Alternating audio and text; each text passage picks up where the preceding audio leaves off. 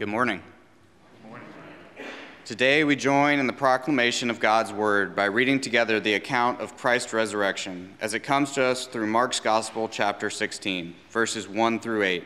I invite you to follow along in your own Bible with the words printed in your bulletin or projected before you on the screens. Hear the word of the Lord.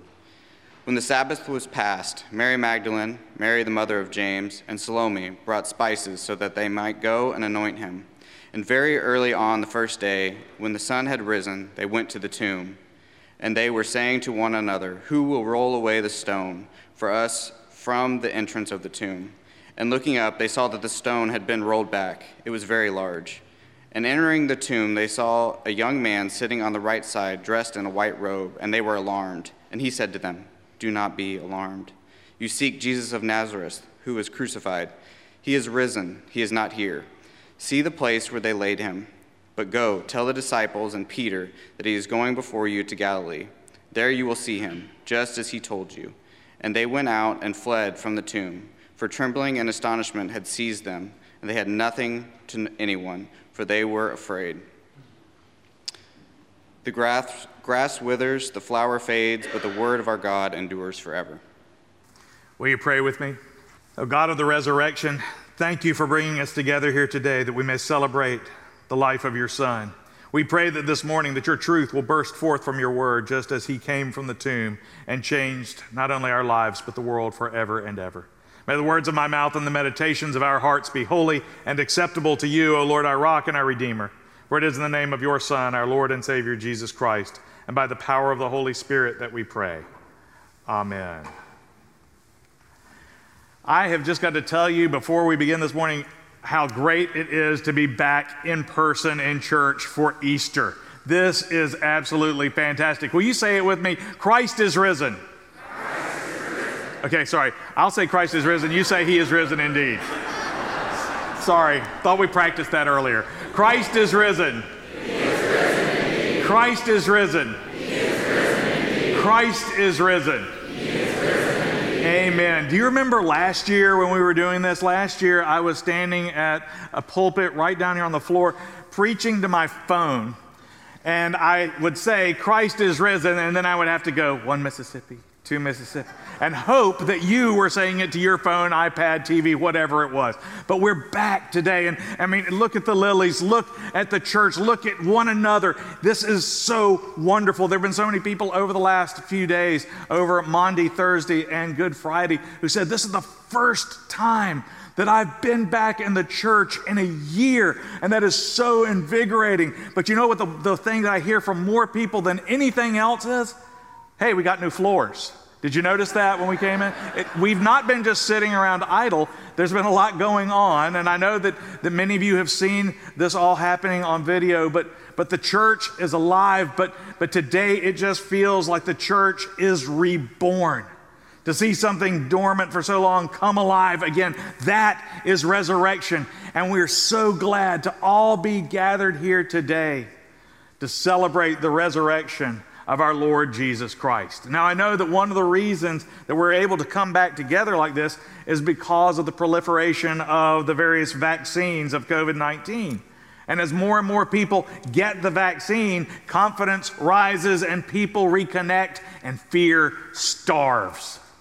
You know, a week ago Friday, Morgan and I were standing in a line to get our first uh, vaccine shot, and it seemed like that, that line was 20 miles long. When we finally got to the door of the building, I thought we had arrived. I was like, yes, finally, we're here. Then I discovered that the line was just beginning. It weaved throughout that building, the, the UT Health School of Nursing, for probably just as long as it was outside. But you know what? It was clear that I and everybody else in that long line shared a common belief that the vaccine was worth it. It was worth the wait, it was worth the trouble of signing up for an appointment, it was worth the long lines. When a friend told me that he could get me in for a COVID vaccination, it was like I won the lottery. Not necessarily because I've been overly worried about the disease itself, but because I know that it is opening things up for people. People are starting to again reconnect. It means that we can go and be with people. It doesn't just protect you, it sets us free. It allows us to get together, to go and to live and to be and to serve together. And that is what is so beautiful about coming together today. But I want to say, as beautiful as that is, as exciting as that is, this morning we are here to declare something far better than the vaccine. We are here to declare that through his death on the cross and through his resurrection from the dead, Jesus Christ has saved us and set us free. Amen? Amen.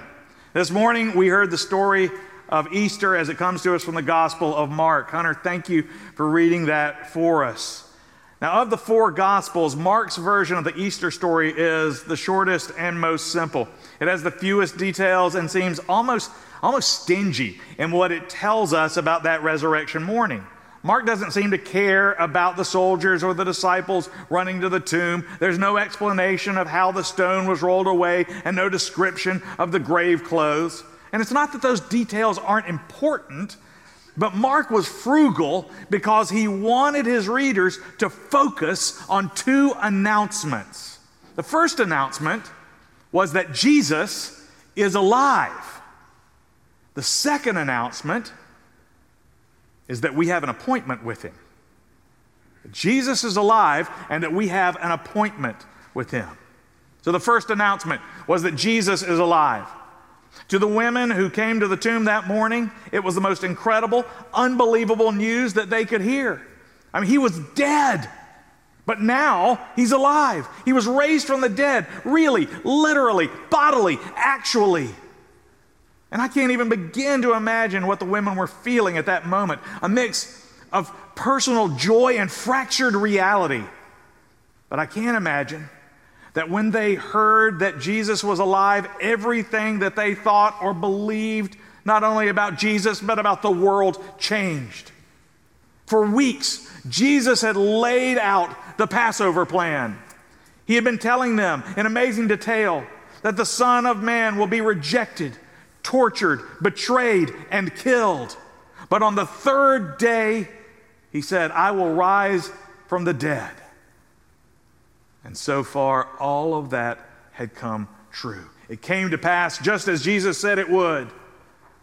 Now, they had seen Jesus do amazing things. They'd seen him walk on water. They'd seen him heal the sick and bring the lame to their feet. They'd seen him cast out demons. They had even seen him bring other people back to life. But to rise from the dead himself, now that would be something. He said it, and he did it. And if he could do that, then the Roman centurion standing at the foot of the cross was right. Truly, this man was the Son of God. Even though it was incredible, unbelievable news, the bodily resurrection of Jesus of Nazareth is a credible historical fact. It really happened. The evidence is solid. The tomb was empty and nobody could produce a body. There were hundreds of witnesses, from two to 500 at a time, who saw the risen Christ, and their testimony was acknowledged by Christians and non Christians alike. The disciples were willing to stake their lives on it. And they were so sure that the resurrection of Jesus was no hoax that they tirelessly proclaimed his rising in the face of ridicule and persecution and death. The fact is that he is risen. This really happened. And if it really happened, then it proves several things. It proves that God is real. If Christ is alive, then God is real. And that means that we are not alone and our hope is real. Right now, people all over the world are praying, praying for healing, praying for hope, praying for peace. And if Christ is alive, that means that those prayers are not wasted breath. But the resurrection also proves that God loves us. The cross shows us how far will, Jesus was willing to go to prove that God loves us. So, whatever reasons or whatever excuses you may have for thinking that God does not love you or that God does not want you, those reasons are washed away by the blood of Jesus Christ. Romans 5 8 says, The proof of God's amazing love, I'm going to insert the words for you. The words, uh, the proof of God's amazing love for you is this that while we were yet sinners, Christ died for us.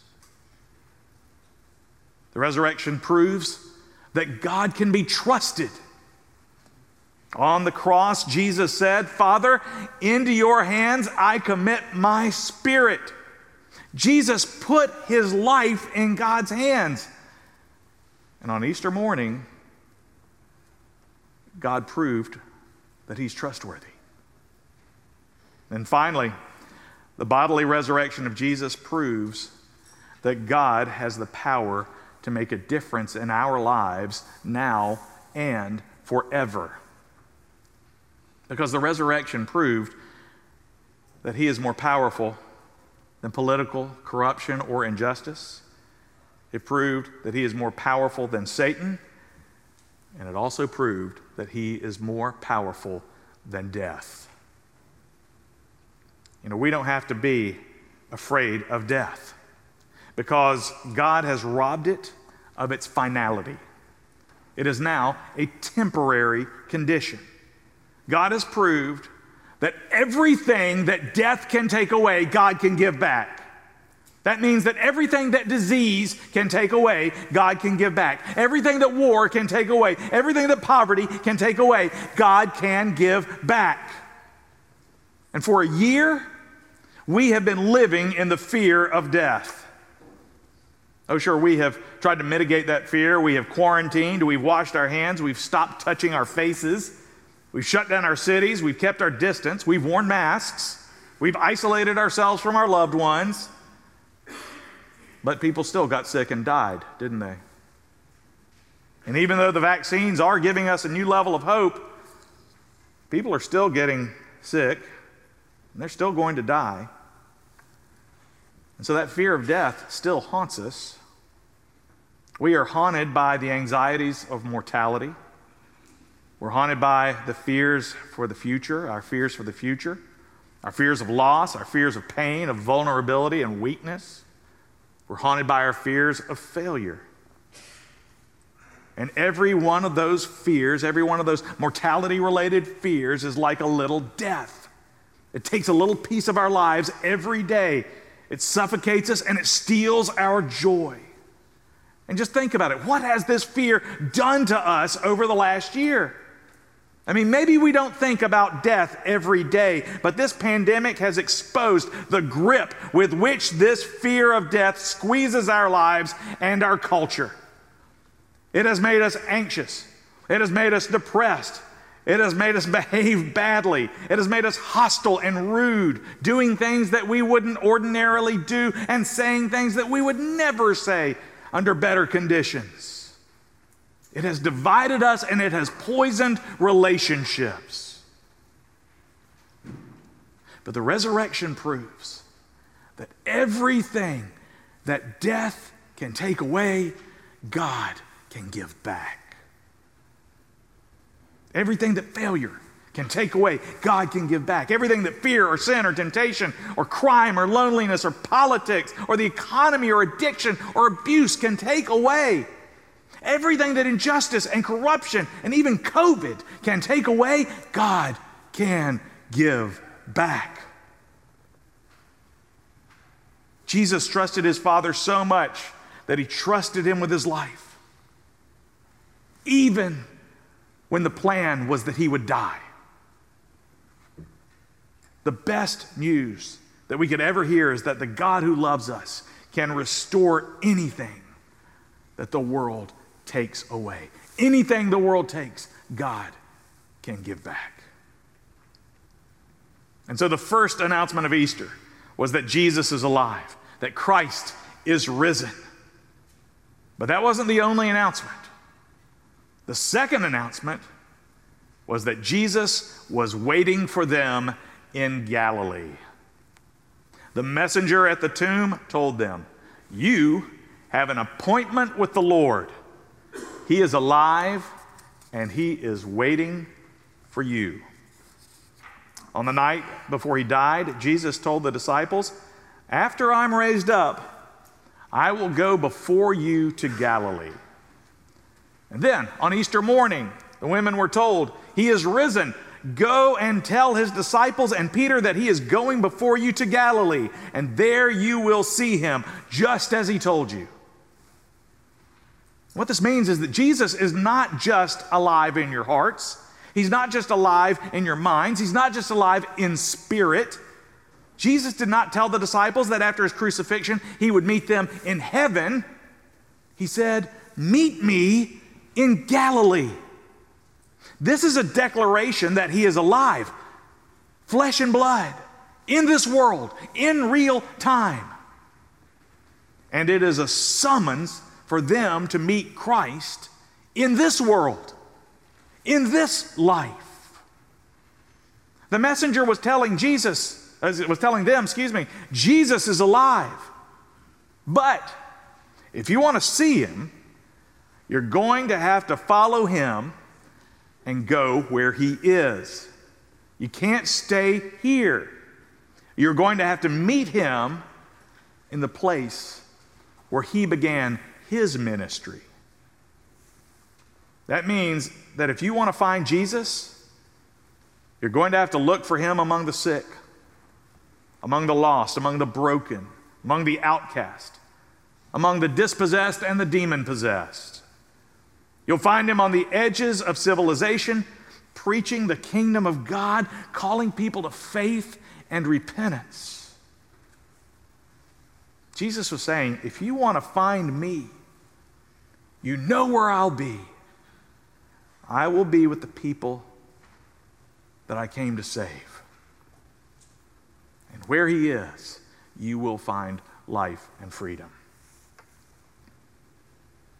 The Lord was challenging them to make a real world step of faith.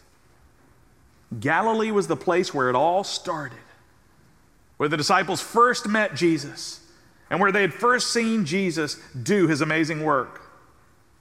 And so the call to Galilee was a call to meet Jesus anew and to join him as he changes the world.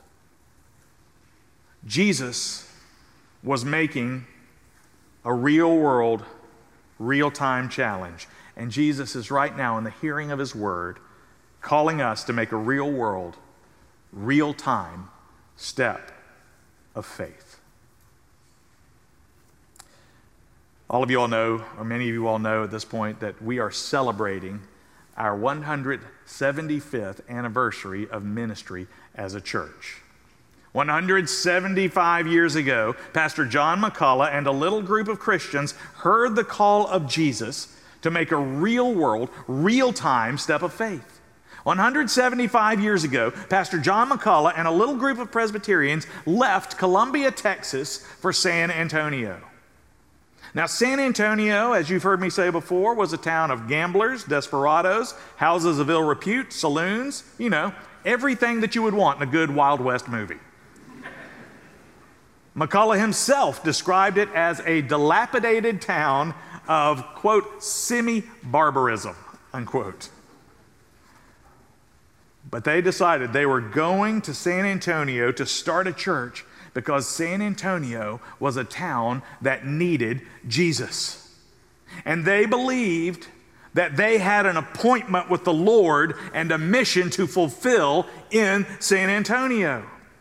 And so here's the cool thing on this day, April 4th, 1846, 175 years ago to the day, the Presbyterian Church, the, the Brazos Presbytery, chartered this little group of people, of Christians, as the Presbyterian Church of San Antonio.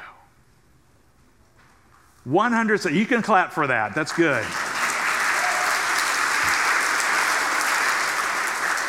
175 years to the day, he chartered this church. Now, it was, again, it was called the, the Church of San Antonio. That's because there wasn't yet another Presbyterian church in San Antonio. We didn't become the first till there was another one. But how exciting is that? The charter said this they were to form a church to promote their own spiritual welfare and usefulness. That is, that they were to form a church for their own good and His kingdom glory. They didn't know what the Lord had in store for them when they got here, but they did know that Jesus is alive and that He had a mission for them in San Antonio. The point is that the good news that Jesus, eh, that Jesus is alive is not just for us. This is good news that we are supposed to share. And you know what? This is a message that people desperately need to hear. Just this week, the Gallup organization released a report that for the first time in American history, only 50% of Americans claim that they are connected to a faith community. Now, that includes churches, mosques, and synagogues, any kind of institutional faith community. So, actually, that means that less than 50% are connected to a church. Less than 50% of Americans claim that they are connected to a church community of any kind. So, what does that mean? That means that at least 50% are not. That is an all time low. That means that millions of people are living and dying through this pandemic, through this uh, economic uncertainty, through this political environment, with only the hope that they can gin up for themselves or that they hope to glean from the government. And so let me ask you is it any wonder that at the same time, the levels of mental illness and depression, anxiety, addiction, abuse, and suicide are at an all time high? Does it seem to you right now that we need more Jesus or less Jesus? More truth or less truth? More compassion or less compassion? More good news or less? So here we are in this situation. But then comes Easter. At this critical moment comes Easter. And you know what? The 50% of us who are here have this morning heard the good news that Jesus Christ is alive. We have heard the good news of hope. Sadly, because of these statistics, we know that there will be fewer people in church today to hear the message than ever before. But 50% of us have heard it. So, what do we do with that? One of my favorite quotes by our late beloved pastor, Dr. Louis uh, Zbinden, was this one. He once said that there are still people in San Antonio and God still loves them. And so, what that means is that we, this 50%, need to go to the other 50% and tell them that Jesus is alive, tell them that Christ is risen, and that death has lost its sting, and that He can change their lives now and forever. Here's my question Do we, do we, this 50%, care about that 50%? enough to go to Galilee. 175 years ago, God sent that little group of Christians to fill San Antonio with the good news hope of Jesus Christ.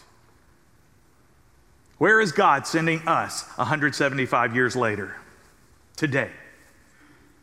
Under the bridge? To your office? To your school? To your neighborhood? To your family? To the house next door? Where is God sending you? Where's your Galilee? After a season of fear, our mission is to declare that Jesus is alive. Our mission is to seek and to lo- seek the lost and heal the sick, to bind up the brokenhearted, to call people to repentance and welcome people into the kingdom of God. Our mission is to declare that God is real, that He cares, that He can make a difference in your life now and forever, and that Christ is risen. You know, I love how excited everybody gets about the vaccine. I hear people telling all the time, telling other people how they can get an appointment, how they can sign up for the vaccine. And that's awesome. I love to see the cooperation. I love to see the enthusiasm. I love to hear the excitement. But 50%, here's something that we have that's even better. The vaccine will mean the end of endless Zoom meetings and isolation and travel restrictions and masks. But the resurrection means an end to oblivion, and it is better. The vaccine will save you from one disease, COVID 19. Jesus Christ will change your life and the lives of those you love now and forever. Isn't that better? Isn't that worth telling the other 50%? Now, there may be some of you in here who find yourself in church for the first time ever on Sunday morning in your life. You're not exactly sure why you're here, but I can tell you it's no accident. And I want you to know that if you have never heard this story, if you've never heard this call before, that through the reading of this story, Jesus Christ is calling you to make that first step of faith. He's calling you to confess your sins and trust Him as your Savior and Lord. He's calling you to give your life to Him and to know that He's real and to know that He loves you, to know that He has a plan and a purpose for your life, and that He can make a difference in your life now and forever. You're not here by accident. And He's calling you. And if you're already His disciple, if you're already part of that 50% that is connected here today already, then you have an appointment with Jesus. Not here, but in Galilee, somewhere out there on the fringes. Jesus wants you to join him in his mission. And the gospel not only sets us free, uh, saves us, but it sets us free to carry out that mission. And so don't wait any longer. Believe that Christ is risen. Trust God with your life. And then go where He is going. Because Jesus is alive. And He is waiting for you. Will you pray with me? Oh Lord our God, we come to you today because we need to hear once again the proclaimed truth that you are alive, that Christ is risen, and that death is finished. Death is no longer permanent, it has lost its finality, its sting. But Lord, we also come here today, perhaps not expecting, but feeling the call to join you in your mission. Lord, help us to have the strength. Give us the courage. Give us the zeal and the enthusiasm to spread the everlasting good news of Jesus Christ to this world that so desperately needs to hear it. Christ is risen. He is risen indeed. Thank you for saving us. Thank you for calling us. In Jesus' name we pray. Amen.